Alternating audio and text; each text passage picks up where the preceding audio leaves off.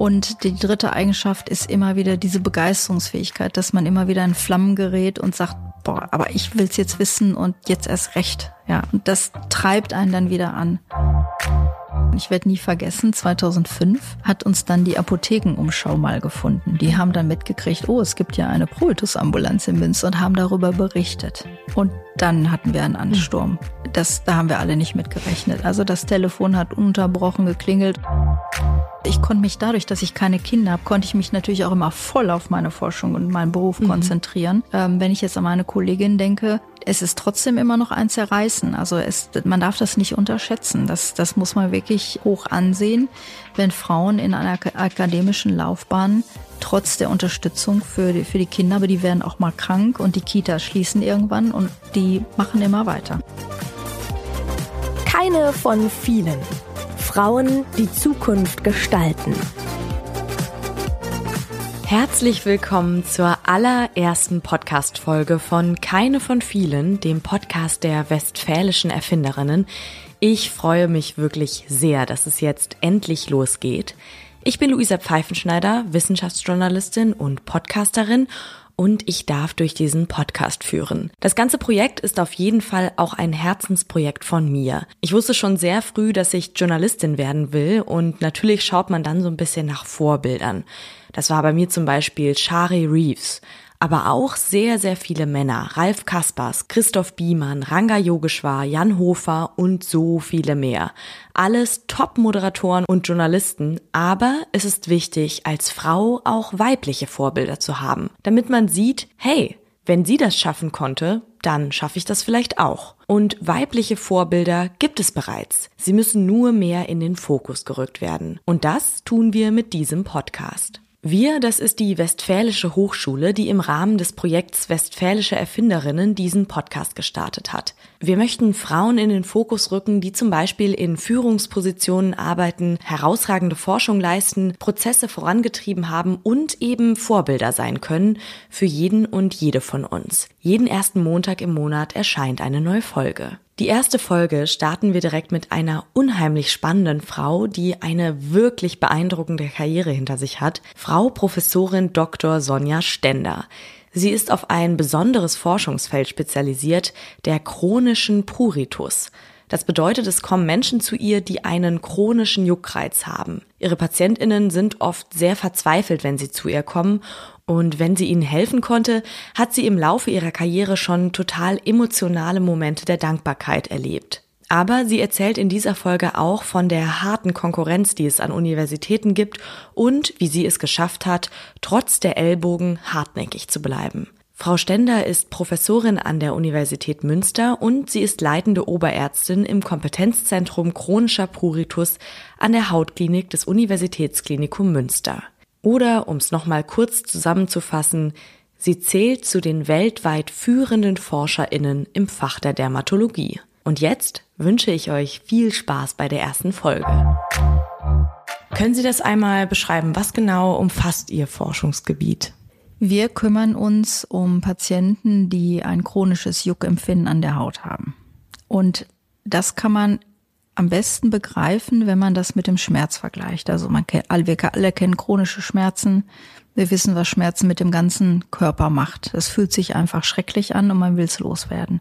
Das kann Kopfschmerz sein, Rückenschmerz sein und genauso kann man das vergleichen zu dem Juckreiz. Es gibt also lokalisierten Juckreiz, es gibt Juckreiz nur am Kopf an anderen Stellen.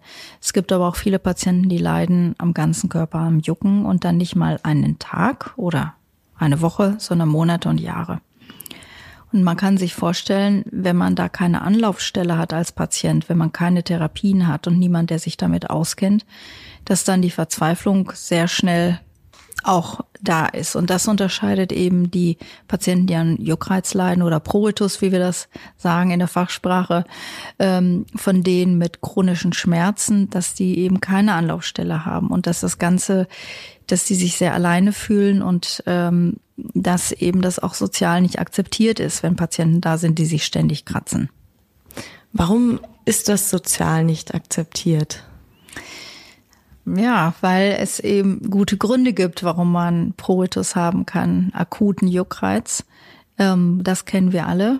angefangen vom Mückenstich. Da ist also irgendwas auf der Haut, was da nicht hin soll. Und wir wissen alle noch sehr gut aus unserem Geschichtsgedächtnis, dass im Mittelalter viele Menschen an Parasitenerkrankungen gelitten haben. Also dass Krätze zum Beispiel sehr stark verbreitet war. Und jemand, der sich nebenein ganz wild gekratzt hat, von dem sollte man eher mal Abstand haben, als den zu bemitleiden. Ja, also da war irgendwas nicht ganz in Ordnung.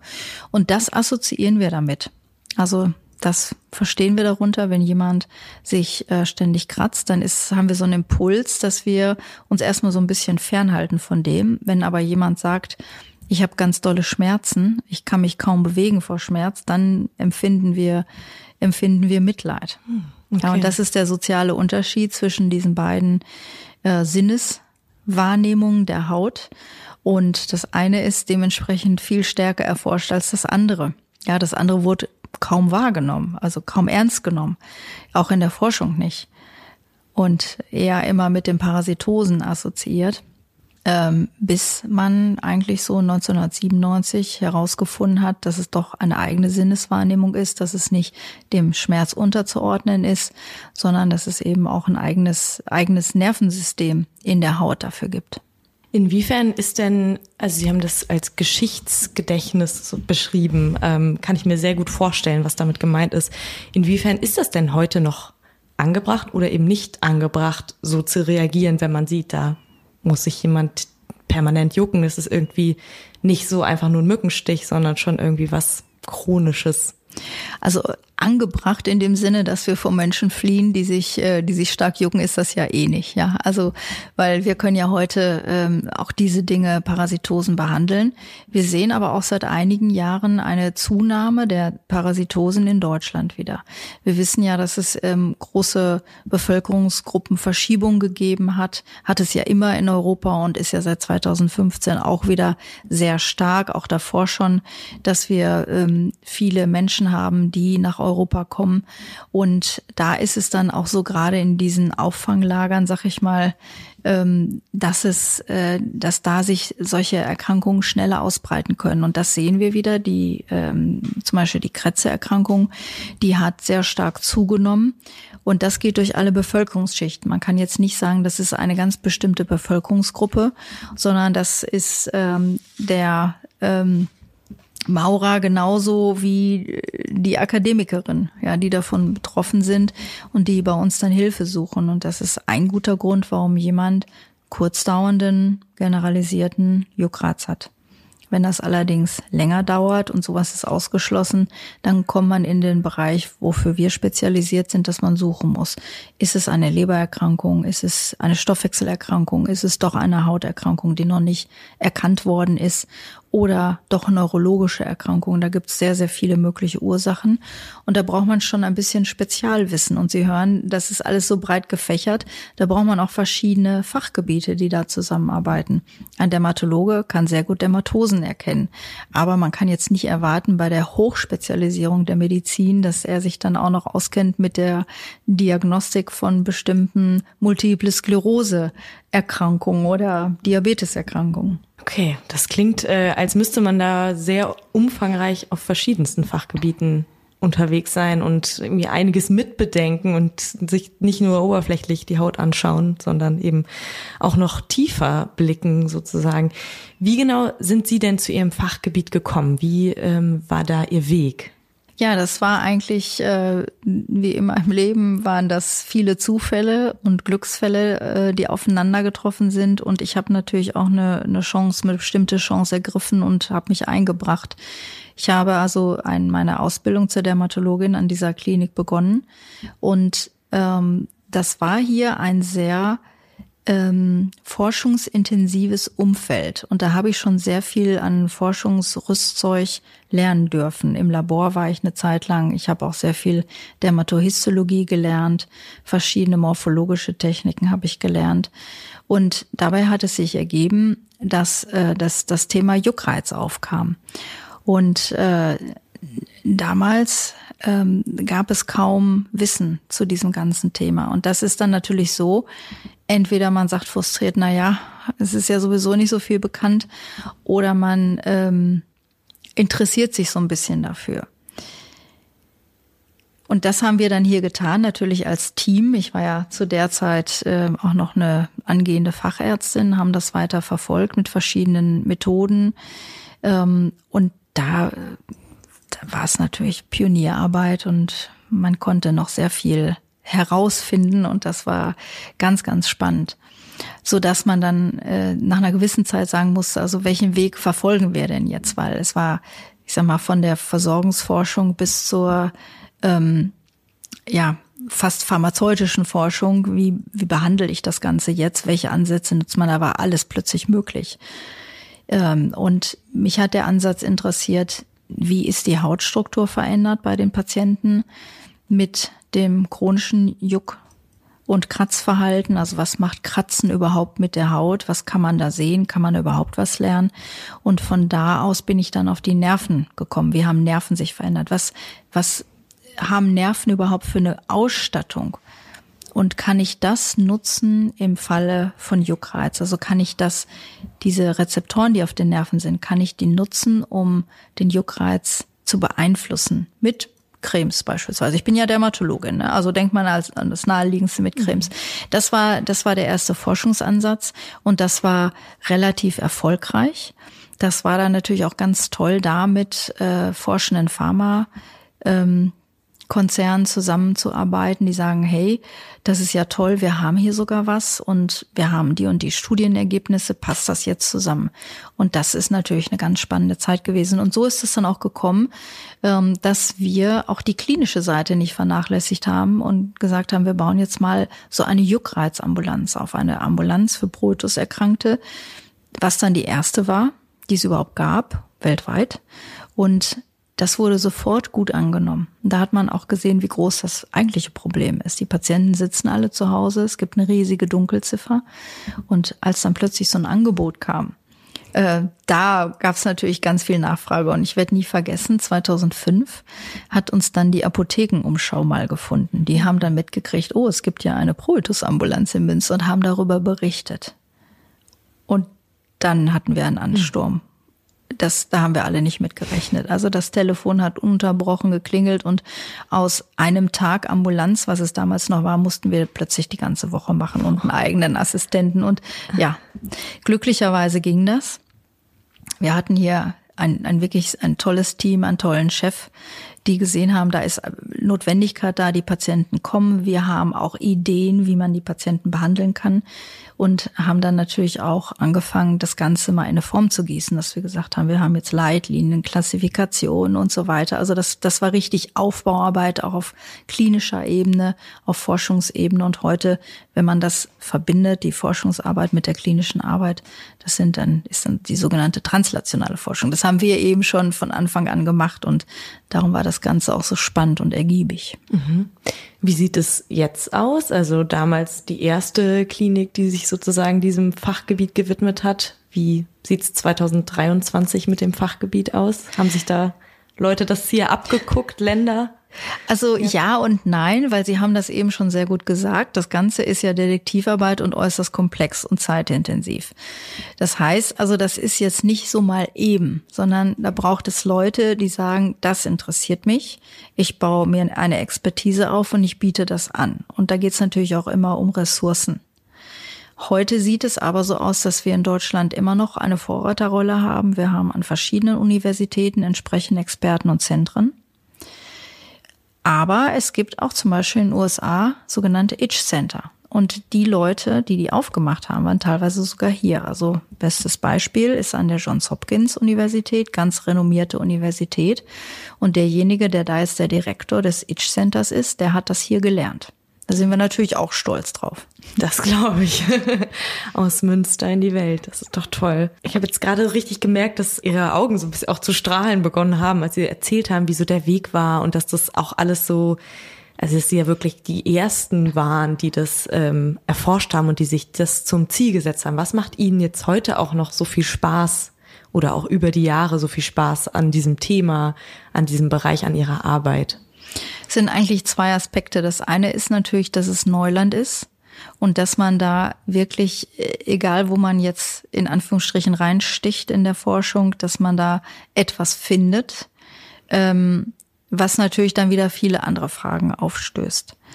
Ähm, aber ich muss auch sagen, es war immer auch, es waren auch immer besondere Momente, wenn ähm, Patienten, die behandelt wurden, wiederkommen und man erkennt die nicht mehr wieder, weil die ganz anders drauf sind, weil die alleine dadurch, dass die Schlaf bekommen haben, jetzt ein ganz anderer Mensch sind. Und das gibt einem natürlich auch viel zurück, weil die, die, die Menschen, wenn die von chronischem Jucken geplant sind, geplagt sind und die kommen, die erzählen einem ganz, ganz viel über die Belastung. Und bis man dann zu den medizinischen Themen kommt, da muss man wirklich ähm, auch den Raum geben ähm, und die Geduld haben, dazuzuhören, ja, bevor man dann sagen kann, und jetzt kümmern wir uns um die medizinische Seite. Was haben Sie denn da für Beschwerden? Und das ist natürlich auch anstrengend, das kann man sich vorstellen, ähm, dass man da auch teilweise psychologisch agieren muss. Mhm. Ja, man ist auch Gesprächspartner in dem Moment, weil die Patienten kaum Anlaufstellen hatten. Aber wie gesagt, wenn die Patienten dann wiederkommen und man sieht, dass es denen besser geht, das ist toll. Und, und äh, gerade gestern habe ich Visite gemacht, da lag jemand auf der Station und wegen was ganz anderem. Und dann grinst er mich an und sagt, ich war einer ihrer ersten Patienten vor zwanzig Jahren. Da toll. Haben sie mich behandelt. Und ich sage, na, und ist weg. Sagt er, ja, ja, sie haben mir das Medikament gegeben. Ah. Und dann war es war es unter Kontrolle. Das ist natürlich, äh, ist natürlich toll. Ja, das klingt, das klingt wirklich sehr toll. Und als würde man auch belohnt werden für diesen langen Weg. Äh, zu diesem Weg möchte ich jetzt noch mal gerne kommen. Sie wurden genannt in einem sehr wichtigen Magazin im J A A D, Journal of the American Academy of Dermatology. Da waren Sie eine von sieben Frauen. Das wurde in allen Artikeln, die ich über Sie gelesen habe, so hervorgehoben. Aber auch zu Recht, denn es waren fünfzig insgesamt, die da genannt wurden. Davon nur, muss man so sagen, sieben Frauen. Wieso ist das so, dass es immer noch ein sehr männlich dominiertes Feld ist? Also diese Analyse, auf die Sie sich beziehen, bezieht sich auf, äh, in Anführungsstrichen bitte, Top-Autoren. Mhm. Ich würde mich selber nicht so bezeichnen, aber da ging es darum, dass die dieses Journal mal eine Analyse gemacht hat, äh, wer in der Dermatologie wie viel publiziert. Und das waren hauptsächlich Männer, das stimmt. Sieben Frauen waren dabei und ähm, eine Frau aus Europa. Ähm, Das spiegelt natürlich so ein bisschen wider, weil die Analyse, die ging über mehrere Jahrzehnte, spiegelt wider, ähm, wer so die Führungsrollen in hat, hatte und in hat und äh, dementsprechend auch publiziert. Publikation ist ja immer das Ergebnis von Forschungsarbeit und da sehen wir also, wer in der Forschung tätig war und das sind natürlich, wenn man so will, die die Männer in den ähm, ersten Jahrzehnten gewesen, die da analysiert worden sind. Es ist aber so, und das sehe ich im Fach Dermatologie, gerade hier sehe ich das, dass wir sehr viele Frauen haben, auch in Führungsrollen, auch europaweit, ähm, was ich so beurteilen kann, ähm, die eben Kliniken leiten und da kommen immer mehr. Wir ähm, haben mehr weibliche Auszubildende als als männliche. Wir haben auch zunehmend, auch hier in der Klinik, mehr Frauen in Führungsrollen, in Führungs-, als Führungskraft. Meine Chefin ist ist äh, ja ist eine Chefin. Chefin. Ja, genau.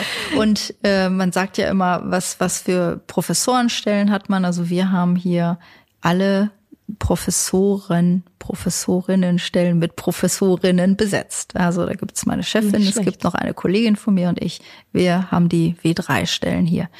Und das ist natürlich, äh, das ist natürlich schon sehr wegweisend. Und das hat meine Chefin toll gemacht. Mhm. Ja, und äh, sie fördert auch ganz gezielt ähm, ähm, weibliche Nachwuchskräfte, die Oberarztstellen bekommen, Funktionsoberärztin. Ähm, man kann aber natürlich nur da etwas fördern, wo auch ein Wille ist. Und ähm, der Wille ähm, allein reicht auch nicht, wenn man an das Thema Beruf und Familie denkt.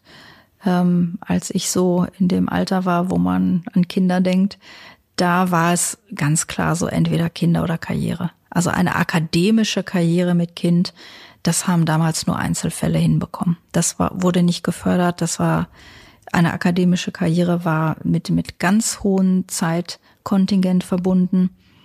Ähm, und da war es unmöglich, dann nebenbei eine Familie zu haben und umgekehrt.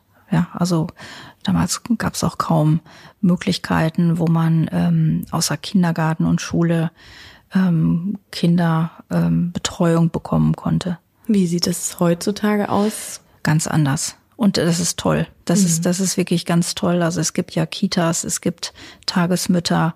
Ähm, heute habe ich im Radio gehört, die haben, die haben wirklich Probleme, da äh, Personal zu bekommen. Das mhm. ist jetzt die andere Seite. Kehrseite, ja. Ja. Das ist jetzt die Kehrseite. Aber mhm. das ist alles aufgebaut worden, ähm, gefördert worden. Das wird auch verlangt von den großen Förderern in, in Deutschland, zum Beispiel die Deutsche Forschungsgemeinschaft.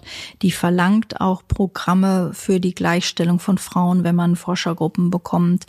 Es wird geguckt, sind Kitas da? Also da gibt's, gibt's so viele Organe, wo das heute möglich ist. Und damit haben die Frauen ganz andere Chancen.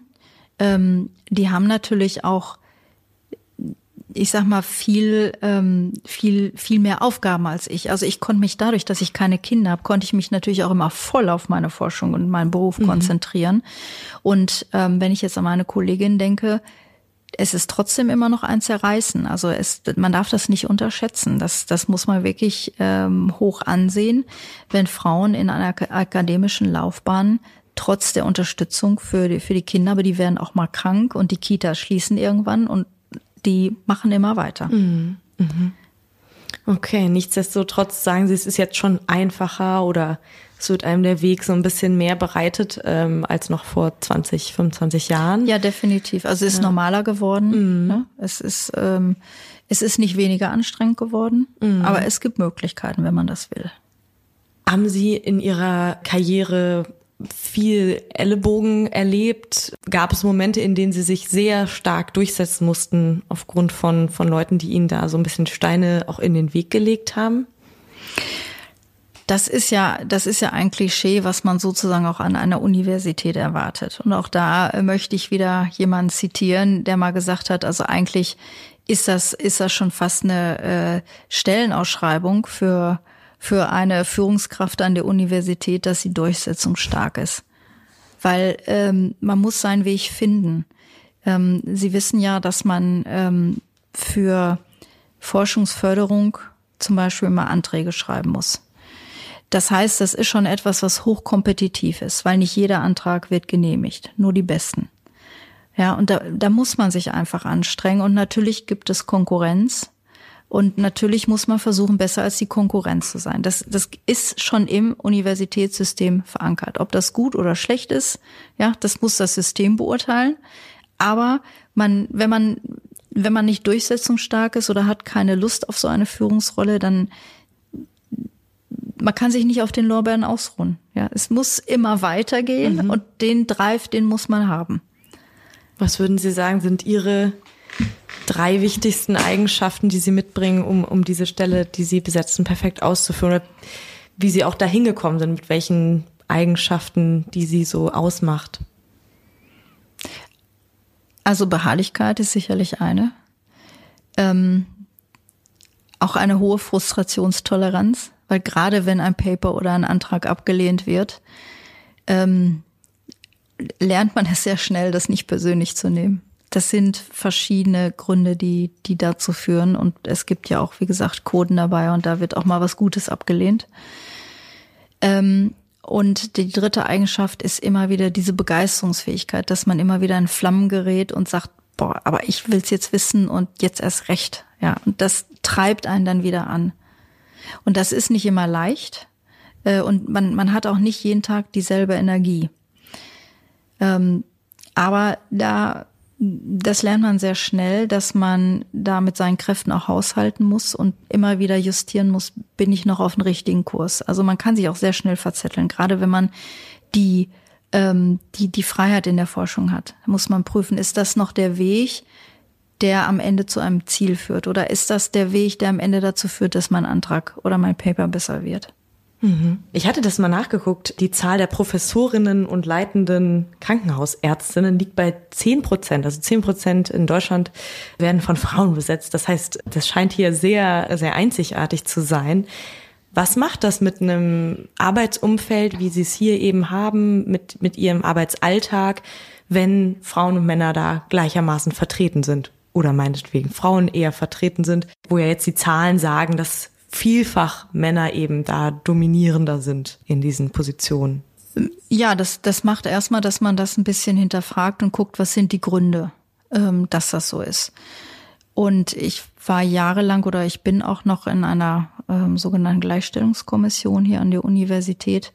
Da werden solche Themen ja auch besprochen und das wird ganz genau aufgearbeitet, wo jetzt der Knick ist. Ja, es gibt ja dieses, dieses Bild der Schere, also dass mehr ähm, Frauen Medizin studieren und auch noch die Promotion abschließen.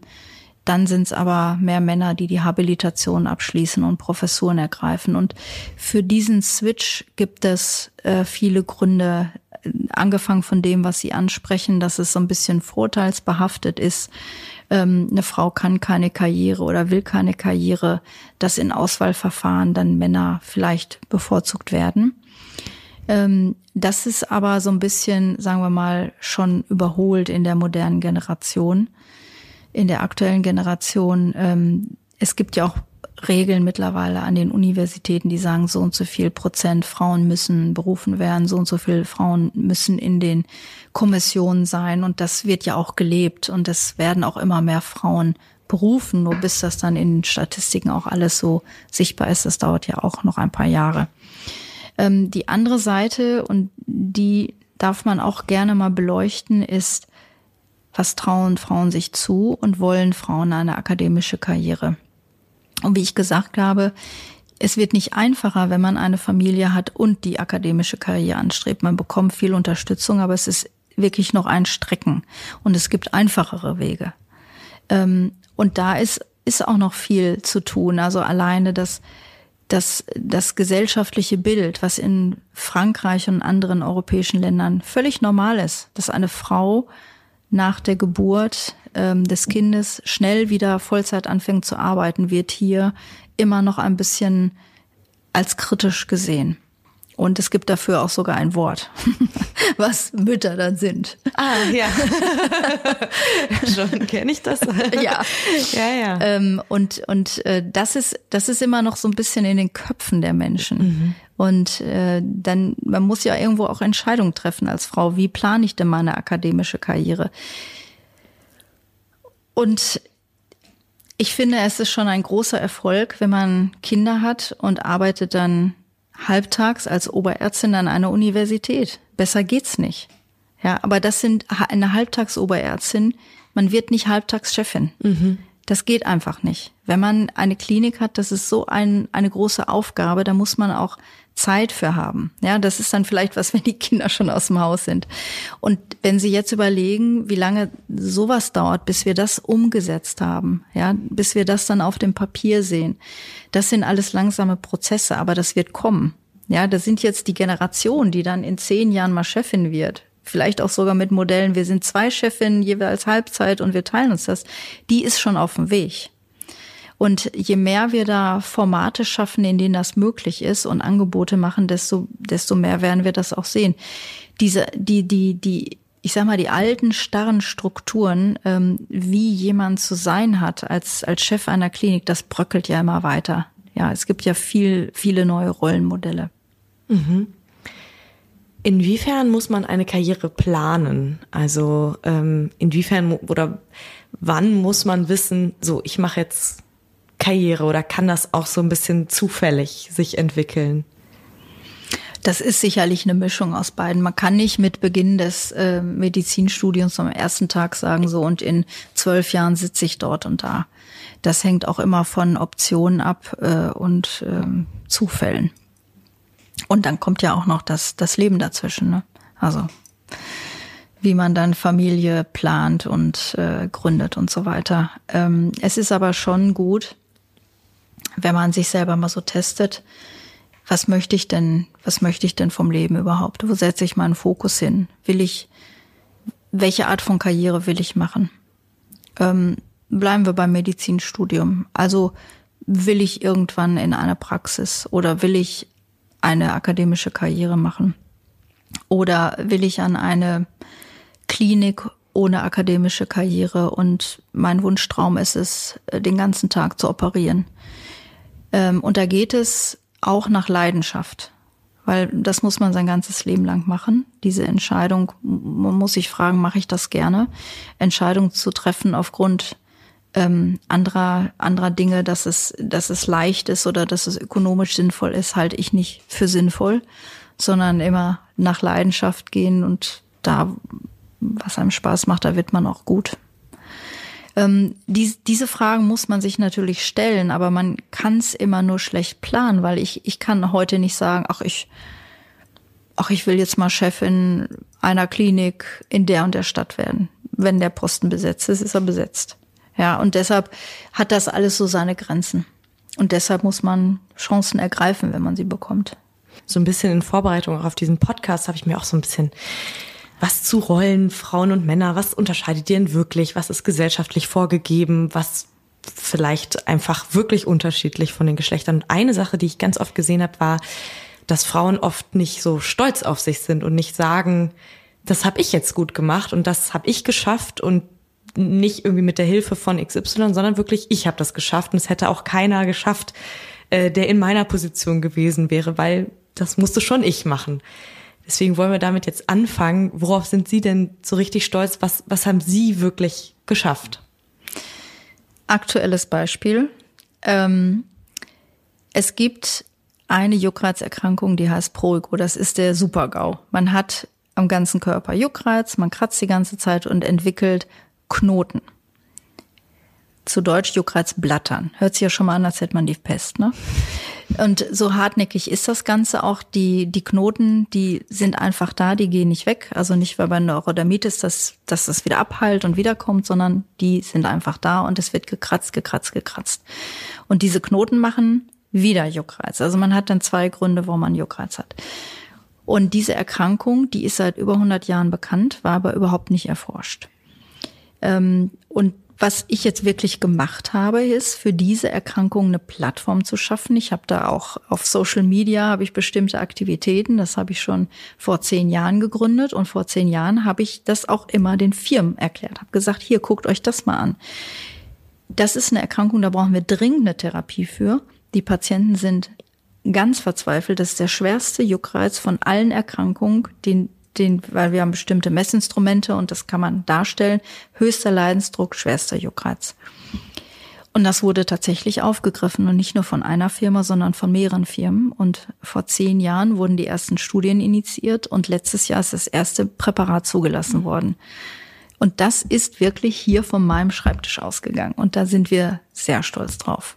Ich bin da sehr stolz drauf. Das können Sie auch sein, das klingt sehr beeindruckend. Und ich glaube, ich habe jetzt schon sehr viel über Sie erfahren dürfen, über Ihre Forschung. Von meiner Seite aus gibt's gar keine Fragen mehr. Vielen, vielen Dank für Ihre Zeit. Und ich drücke die Daumen, dass auch die anderen Punkte auf der Bucketlist noch erfüllt werden können und Sie weiterhin so begeistert von Ihrem Fachgebiet sind. Vielen Dank. Ich hoffe, euch hat dieser Einblick in den Alltag und die Karriere von Frau Professorin Doktor Sonja Ständer gefallen. Lasst doch super gern ein Abo da, bewertet und teilt diesen Podcast und empfehlt ihn weiter. Und ganz wichtig, schaltet nächstes Mal wieder ein. Jeden ersten Montag im Monat kommt eine neue Folge. Das Projekt Westfälische Erfinderinnen wird mit Mitteln des Bundesministeriums für Bildung und Forschung im Rahmen der Förderrichtlinie Innovative Frauen im Fokus gefördert. Mehr Infos gibt es in den Shownotes.